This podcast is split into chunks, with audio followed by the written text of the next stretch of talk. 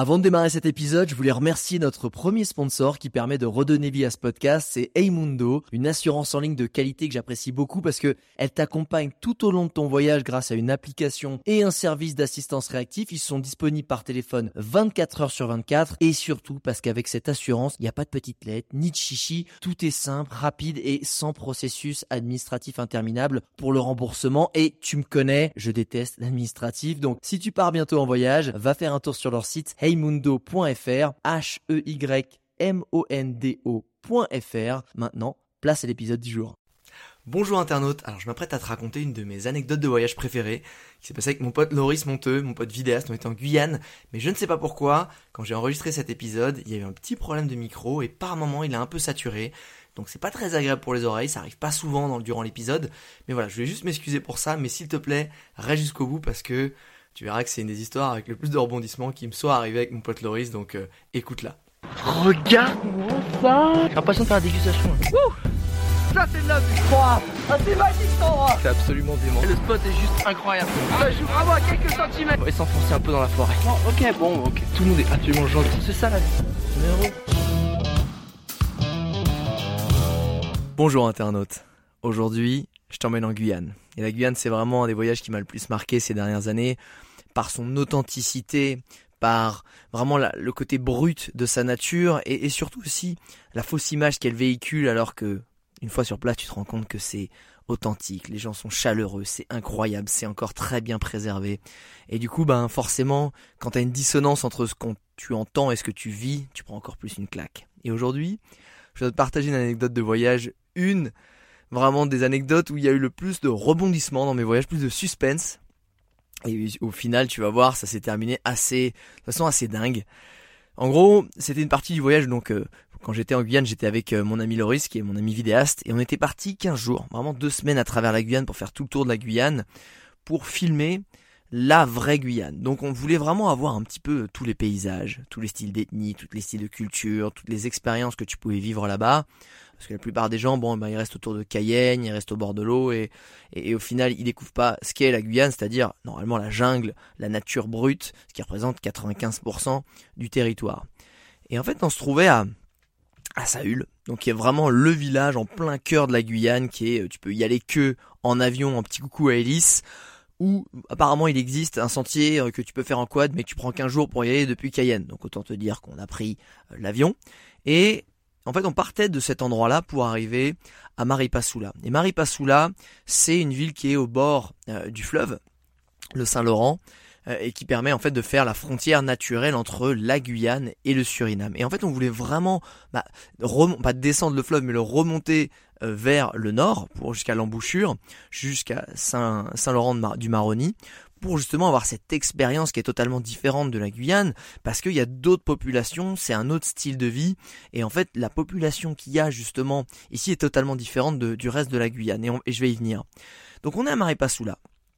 Et en fait, je m'étais arrangé pour justement descendre le fleuve, mais de façon traditionnelle, c'est-à-dire bah, en pirogue. De toute façon, il n'y a que ça qui passe. Il n'y a pas des, bateaux un peu euh, à moteur comme tu peux l'imaginer. Imagine des pirogues traditionnelles, énormes, qui descendent, enfin plutôt qui remontent, qui descendent d'ailleurs dans les deux sens, ce fleuve pour acheminer des marchandises et des personnes. Et je me dis, il faut absolument qu'on vive cette expérience-là. Donc je me débrouille pour obtenir le numéro d'un piroguier, parce que c'est comme ça que ça s'appelle. Me demande même plus comment je l'ai obtenu. Tu, tu, demandes à quelqu'un, tu connais pas un piroguier à Maripasoula, de toute façon, c'est ça qui est génial en, Guyane, c'est que tout le monde se connaît, ils vont te filer le numéro d'un cousin, d'un truc, d'un machin. Et du coup, je me souviens avoir appelé 3-4 euh, jours avant, genre ouais bonjour, j'aurais besoin d'une pirogue à tel jour pour, pour remonter euh, jusqu'à euh, Saint-Laurent du Maroni, il fait ouais pas de problème, hein, bah telle heure, rendez-vous euh, 7h30, 8h euh, sur le quai, etc. Donc top. Donc on avait pris l'avion la veille, on avait dormi à, à, à Maripasoula, et le lendemain matin, à la fraîche, on se réveille, on se dit waouh, euh, la mission de la journée, elle est simple. On, on, remonte le fleuve, il y a à peu près 4-5 heures de pirogue, le, le, départ était à peu près vers 8 heures, et on avait un, un avion à Saint-Laurent du Maroni, pour justement ensuite pouvoir retourner à Cayenne, récupérer notre voiture et aller sur le prochain, prochain spot pour filmer. Donc l'avion était à 16 heures. Ok, on part à 7-8 heures, on s'est dit ok, on va arriver à peu près vers 13 heures. Euh, on a 3 heures de rab, on est large et après tu vois on est tranquille, on peut aller sur le prochain spot, tout va bien se passer. Donc on, arrive le matin, on se lève. Imagine euh, vraiment une ambiance très brumeuse. Sur les quais, c'est pas des quais, euh, tu vois, bétonnés, c'est que la moitié de la boue et de la gadoue, avec un, un alignement d'énormes pirogues. Mais pas des tout petites pirogues que tu peux imaginer, tu sais, les petits Indiens, enfin des Amérindiens qui sont là sur leur petite rivière au fin fond de l'Amazonie. Non, c'est des espèces de, de finalement de troncs d'arbres gigantesques qui ont été coupés en deux.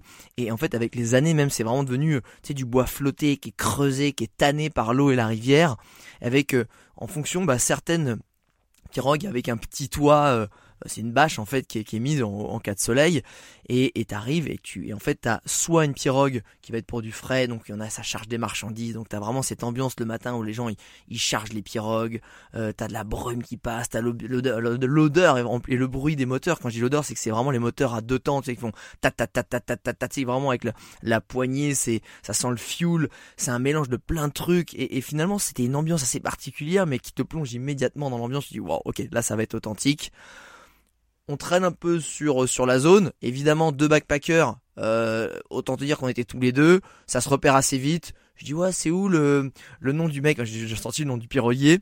Enfin, c'est par là. Vas-y, c'est sa pirogue là. T'attaques. Donc en fait, tu fais un peu un, un chemin de piste jusqu'au moment où arriver à la bonne pirogue.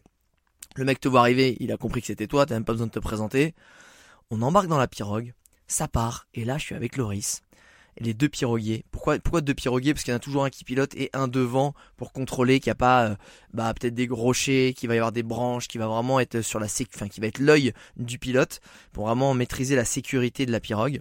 Et nous deux au milieu, parce qu'au final, ben des fois ils font des, des, voyages avec 10, 15, 20 personnes. Là, euh, à ce moment-là, n'était que tous les deux, ils prenaient gens sur la route. On part. Et là, c'est notre meilleure vie. Tu sais, c'est ce cette espèce d'embrun parce que là les, les odeurs de moteur évidemment elles étaient derrière nous. Ça a laissé place à une espèce de fraîcheur de brume tu sais quand tu sens la nature un peu comme la rose du matin quand tu te lèves en camping. Et là le, bruit était aussi derrière nous donc t'avais vraiment ce vent dans nos oreilles. T'as as, vraiment la nature qui se levait à ce moment là on était au top.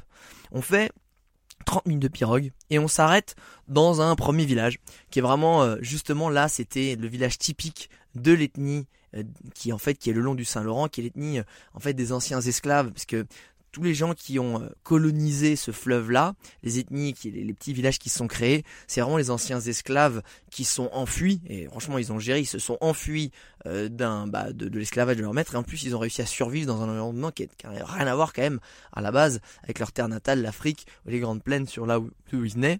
Et en fait, ce qui est fou, c'est qu'on venait de passer dix jours avec des Amérindiens, des Asiatiques, des, locaux, enfin vraiment cette, cette ambiance un peu amérindienne et Amérique du Sud. On arrive là, c'est un village rasta, vraiment avec que des Renois à la cool, super sympa, l'accent est différent, donc il parlait français et, le dialecte local. Et il me dit, ouais, le, pilote fait, écoutez, on, s'arrête 10 euh, minutes, je vais juste checker un truc et tout, et on repart. De toute façon, on avait trois heures d'avance, donc autant dire qu'on était bien et ça nous permettait vraiment de d'être dans dans le cœur du truc. C'est ça que je voulais. Je voulais pas juste être sur la pirogue et c'est bon, on est arrivé, terminé, tu descends. Donc c'était top. Et puis, du coup, bah on est dit bah bougez pas, j'arrive. Mais du coup, on était euh, on était un petit peu genre bon bah on sort, on sort pas, non bon, je sortais vite fait autour de la pirogue. Vraiment, euh, le quai c'est euh, c'est le sable en fait. Et, et je vois au bout d'un quart d'heure, une minute que le gars n'y revient pas. Donc je m'éloigne un peu, je commence à marcher vite fait un peu. Donc dans le petit village, c'est euh, une dizaine de grosses maisons, euh, un peu éparpillées. Je commence à discuter avec des gens. Alors comment ça va? Oh bah hier petite actu, il y a quelqu'un qui est mort dans le village. Oh merde et tout. T'as vraiment les actus de village. Je me balade un peu à côté, je vois bon une demi-heure. Ok. 40 minutes. Alors là, 40 minutes, c'est plus drôle. C'est plus euh, là, tu penses plus à genre oh c'est trop joli, les gens sont super sympas. Tu penses à il est où le gars? J'ai un avion en fait. Donc euh, il, faut pas non plus qu'on traîne trop. Et on avait zéro nouvelle. Le mec n'était pas revenu dire écoutez, euh, il se passe ci, il se passe ça. Au bout de 45 minutes, le mec revient. Il nous dit écoutez, euh, je suis désolé, je vais pas repartir. pardon? Je, je, comprends pas en fait ce que tu me dis. Comme ça, tu ne repars pas. Bah en fait, bah en fait, il y a mon oncle qui est mort hier. Et là, je prends conscience que le seul mec qui a dû mourir depuis à peu près 6 mois dans le coin, c'est le mec qui est malheureusement mort hier, qui était son oncle et du coup, bah évidemment, dans ces cas-là, tu lui dis bah bah si tu repars. Évidemment, tu lui dis bah mes condoléances, je suis vraiment désolé. Ok, je suis je suis vraiment navré. Bah ouais, fais ce que t'as à faire. Juste qu'est-ce qu'on fait? Parce que nous, je lui explique qu'on a un avion. Donc le mec est embêté, évidemment, il gère sa tristesse et en même temps, il veut pas nous laisser dans la merde là. Et et là, en fait, je suis en train de dire ok, là, ça va devenir compliqué parce que si on n'a pas notre avion, Ça veut dire qu'ensuite, euh, bah, il faut en choper encore un autre derrière. Mais je sais pas, parce que c'est pas des rotations. Il y en a, c'est pas euh, la rotation Paris-Marseille Air France, tu vois. Il y en a pas tous les jours. Euh, évidemment, il y a le, nombre de places est 10-12, donc même s'il y en a d'autres, c'est vite blindé. Parce qu'une espèce de d'omnibus, mais tu vois. Et on a des, on avait des choses aussi à filmer parce qu'on était là pour filmer. Il y avait pas mal de rendez-vous, des choses comme ça. Je dis waouh waouh waouh là, là tout qui s'embrouille. Là tu dis merde, t'es au milieu nulle part, mec. T'es à 4 heures de pirogue de là où tu dois aller, même plus 4 heures et demie. Je dis attends, comment on fait? Enfin vraiment, faut que tu juste donne-moi une petite solution. Même je me débrouille, mais qu'est-ce que je fais? Il fait écoute, je reviens, je vais trouver une solution. D'accord. Là, euh, le mec part. Et là tu dis ok, là je suis pas bien. Je regarde mon pote Laurie, je dis écoute, il repart pas. Il me regarde, fait pourquoi? Je lui explique, il me fait merde. Je lui fais ouais. 10 minutes, 20 minutes, 30 minutes passent. Je vois toujours pas le gars. Le mec revient, me dit c'est bon, il y a un piroguier qui va venir. Je dis ah ouais, dans combien de temps? Dans une heure, une heure et demie. J'ai fait quoi? Je fais non mais donc je lui réexplique, fais là en fait je fais le calcul. Donc ça arrive à peu près à un horaire où même si on arrive genre euh, où le mec est bon, tu vois, on commence à tracer avec la pirogue, on arrive genre à 15h30 pour le vol à 16h. Après je me dis c'est pas un vol international, on est bon. La pression monte. Donc euh, ok j'ai eu le temps de faire le tour du village. Là du coup tu commences à pas être bien. Le mec arrive au bout de 1 heure et demie. Donc là on est à peu près à 2 heures et demie d'escale. T'es vraiment euh, en fait, t'es plus, t'as juste envie de partir parce que t'as cette pression de l'aventure de dire, en fait, je suis obligé de partir, je suis obligé d'avoir cet avion, sinon c'est la merde. Le mec arrive, il y a une énorme pirogue chargée à rabord, mais à rabord et recouverte une espèce de les grosses bâches plastiques noires. Et tu, on voit pas une seule place assise. En fait, on dit, euh, ouais, bah en fait c'est un piroguier, mais c'est une pirogue de fret, les gars. Et là j'ai fait, ok, pas de problème. Et le mec, je dis, on peut, tu peux nous descendre jusqu'à machin? Il fait, ouais, y a pas de problème. Tu vas-y, monte. Euh. je dis, mais tu peux le faire en combien de temps?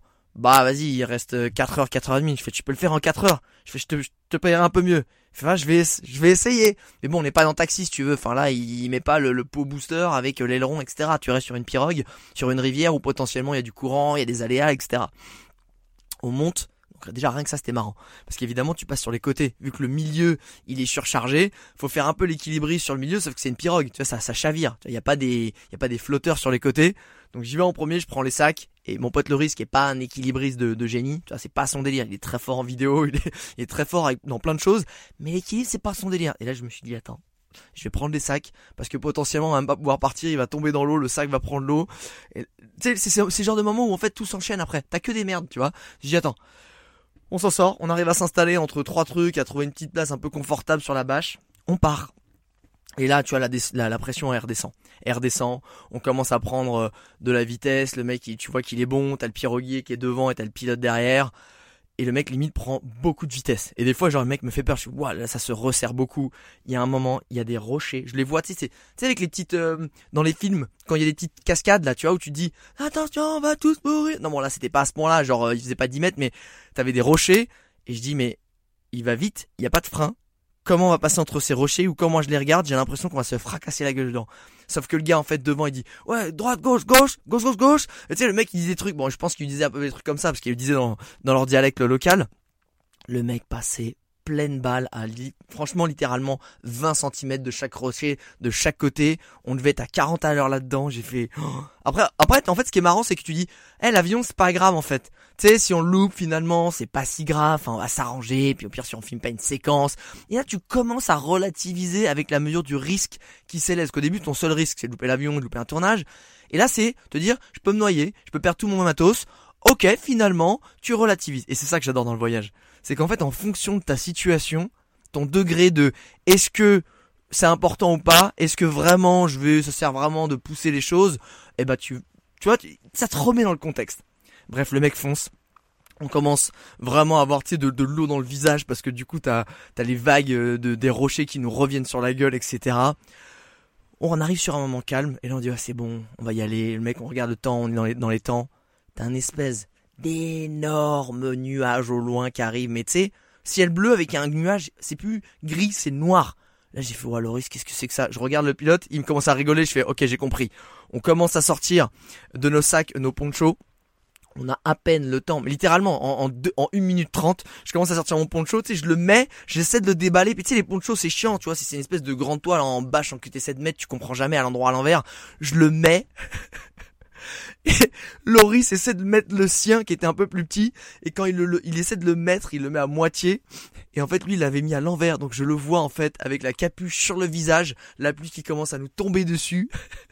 Et, et en fait moi je l'avais mis mais en fait je l'avais mal positionné ce qui fait que ben ça avait fait une rigole qui descendait directement dans ma chaussure.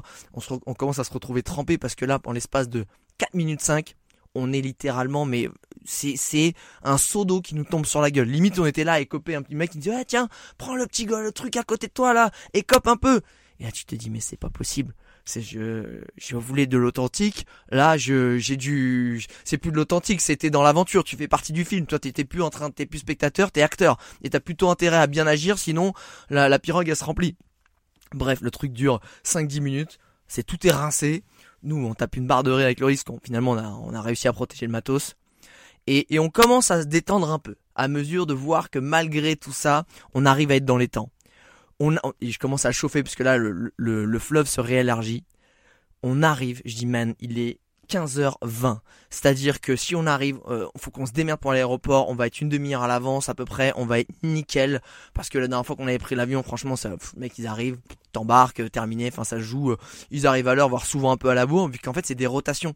C'est l'avion, il fait tout le tour toute la journée de tous les spots, c'est le même avion en fait. Donc c'est comme un bus. S'il a un moment en retard 10 minutes quelque part, il va l'avoir partout et à la fin de la journée, euh, bon bah il a peut-être 40 minutes de retard, tu vois, t'en sais rien, ou voire une heure. Donc je me suis dit, on est large maintenant, c'est trop cool. Mais on est en pression quand même. Tu sais, on voulait pas lâcher ça. Donc je dis à Loris, on arrive chez Loris, trouve un moyen de nous emmener à l'aéroport. Moi, je gère les sacs, parce que pareil, re-équilibre. Donc juste le moment où je lui dis, prends ton temps pour sortir, gère le, transport, moi je gère le, le payer, gère le gars, gère les sacs, etc. J'arrive, donc je me retourne vers le gars, je prends les bifetons, je fais tiens, je suis filin pour boire, je fais merci mec t'as assuré, je prends les sacs, bon an mal j'ai l'impression que je me suis vrillé une cheville dans un espèce de, tu sais, entre le bois qui glisse un peu avec la flotte, avec la chaussure qui fait floc, et puis euh, l'espèce de marchandise un peu mal mise sous la bâche, bah, je m'éclate à moitié la cheville, je sors, j'arrive, je vois Loris avec un grand sourire, il me fait c'est bon, il nous emmène. Je regarde, il est à côté d'un quad, jusqu'ici tout va bien. C'est un gamin de 10 ans qui conduit le quad. Je fais quoi? Ah, c'est bon, il nous emmène gratuit. Je fais, ah bah tu m'étonnes qu'il s'emmène gratuit, mais il s'est conduit, il fait ouais, il, il avait une remorque à l'arrière. Le gars il fait ouais, pas de problème, vas-y monte, vas-y, je vous emmène. Le mec était sur chaud, j'ai fait, vraiment c'est cet instant où tout s'arrête, genre, ok, tout est normal, on y va boum, je tanque les sacs dans la remorque, le gamin, il va pleine balle avec son quad qui est énormissime, boum, limite dans les virages, il y avait un mini rond-point, le, truc se lève à moitié, moi je suis dans la remorque, je suis à la fois, je suis un mélange de, en fait là on va se cracher, on a failli à s'en sortir, mais on va se péter la gueule, on va, on va se manger la tronche, et c'est quand même cool, parce qu'il y a de l'adrénaline. On arrive à l'aéroport, on est là, un peu, putain putain on y est arrivé, trop cool, là, on arrive. Donc une demi-heure à l'avance, nickel, et on voit personne et on avait vu une seule personne, genre 200 mètres avant euh, d'arriver dans, dans le petit aéroport, enfin, aéroport, c'est un aérodrome, hein, c'est une cahute avec une piste en terre, hein, qu'on se comprenne. Hein. Et là on comprend pas, je sais pas, il est où l'avion et tout. Un petit gamin, je sais pas, je crois qu'il est parti, j'ai vu un avion de tout à l'heure, je... Comment ça, t'as vu un avion de tout à l'heure? On est en avance. Qu'est-ce que On revient en arrière. On va voir la nana parce qu'on a vu qu'elle était en, tenue un peu officielle, enfin tu sais, de bureau. Et en fait, c'est la nana qui faisait les check-in. Elle dit bah bah non, mais l'avion il est parti. Je sais bah c'est pas ça c'est pas possible parce qu'un avion ça part pas en avance. Enfin, il est il part à 16h, là il est les 15h30, 35, on, est bon. Enfin ouais mais non mais en fait euh, aujourd'hui je sais pas les rotations étaient bonnes, il y avait tous les gens qui étaient sur le check-in, ils étaient là, du coup il part, il perd pas de temps parce que des fois il reprend du retard. Et là tu te retrouves pour la première compagnie du monde qui part en avance. C'est-à-dire que oui, il y a un check-in, mais justement, t'arrives, tu t'inscris, donc sur un bout de paplard, le mec il est là, il appelle les noms, tout le monde est là, allez hop, on y va. Et vu qu'on n'avait pas fait le check-in, parce que tu le fais pas non plus par internet là, hein, tu fais vraiment genre salut, c'est moi, je m'inscris mon nom, on y va on se retrouve à se dire, mais c'est pas possible. Il nous arrive tout ça, on est en avance, on arrive à, vraiment à, surmonter ce challenge, cette aventure, et on, rate notre avion. Évidemment, je dis, attends, attends, attends, parce que l'aventure, dans l'idée, on devait prendre l'avion, on devait prendre un petit spot, le soir même à Cayenne, pour aller après le lendemain matin sur le tournage. Il dit, dans l'idée, on a rendez-vous à 13h le lendemain. Est-ce qu'il y a un avion le lendemain? Elle me fait oui, un avion le lendemain. Donc là tu fais à quelle heure? Parce qu'il pouvait être à 16h, donc c'était mort. Il fait à 9h30. je fais, écoute, il nous faut une place. Elle me fait, oui, mais je sais pas s'il y a de la place. Elle me fait, revenez demain matin. Oh là là. À ce moment-là, écoute, on passe la nuit. On revient le lendemain matin. Pas, évidemment pas à 9h, à 9h. Hein. On revient à 7h30, euh, à 2h avant pour être sûr. On arrive, on voit la même nana, on lui dit écoute, faut que tu nous fasses rentrer dans l'avion, on est obligé vraiment de devoir prendre cet avion pour le tournage, on explique. Et la nana est super concernée, elle commence à appeler le siège de la compagnie, nanana, elle explique, elle fait écoutez, euh, je vais essayer de faire déplacer deux passagers peut-être, etc. On verra parce que c'est un nombre de places limité. On attend une heure, toujours pas, elle fait non j'ai pas de retour. Une heure et demie, il est 9 heures, toujours rien. Juste avant le vol, elle fait c'est bon je vous ai trouvé deux places. Je fais, c'est vrai? Vraiment? Enfin ouais, c'est bon, il y a deux places. Donc là, tu t'exultes, tu dis, enfin, je vais pouvoir prendre mon avion. Tu sais, c'est vraiment ce moment où tu dis, ah, c'est bon, tout va bien se passer. L'avion atterrit, super. Donc euh, on a enregistré, on s'enregistre avec les bagages, on se pèse. Tu te parce que dans ces avions-là, c'est des avions, il y a 15 places. Donc tu, il me, pèse ton poids toi et celui des bagages pour être sûr que t'es pas en, en overcharge. Tout va bien, bam boum, on arrive. on est sur le tarmac. Donc imagine une ambiance de tarmac quand même, de, coucou avec euh, la, la, terre qui vole à moitié, t'as les hélices qui tournent encore parce qu'ils éteignent pas le moteur, t'as un vacarme assez assourdissant, t'es sur le tarmac, et là la personne dit Ah par contre vous pouvez embarquer vous, mais le bagage reste là. Je dis quoi? Je fais oui oui parce qu'en fait là ça dépasse la charge, j'ai pu vous trouver des places mais vous pouvez pas partir avec vos bagages. Donc là je me retrouve, tu sais, devant mes bagages, à mes pieds, sur le tarmac, je regarde la fille, je regarde l'oriste qui me dit vraiment t'es sans voix, qu'est-ce qu'on fait? Je regarde l'avion qui est littéralement à 10 mètres sur ma gauche avec, tu sais, l'assistante de bord, tu sais, avec le, c'est le petit escalier qui se, qui un peu comme les jets privés en fait, qui se mettent sur le tarmac, qui est prêt à le remonter, genre, là on embarque maintenant les gars.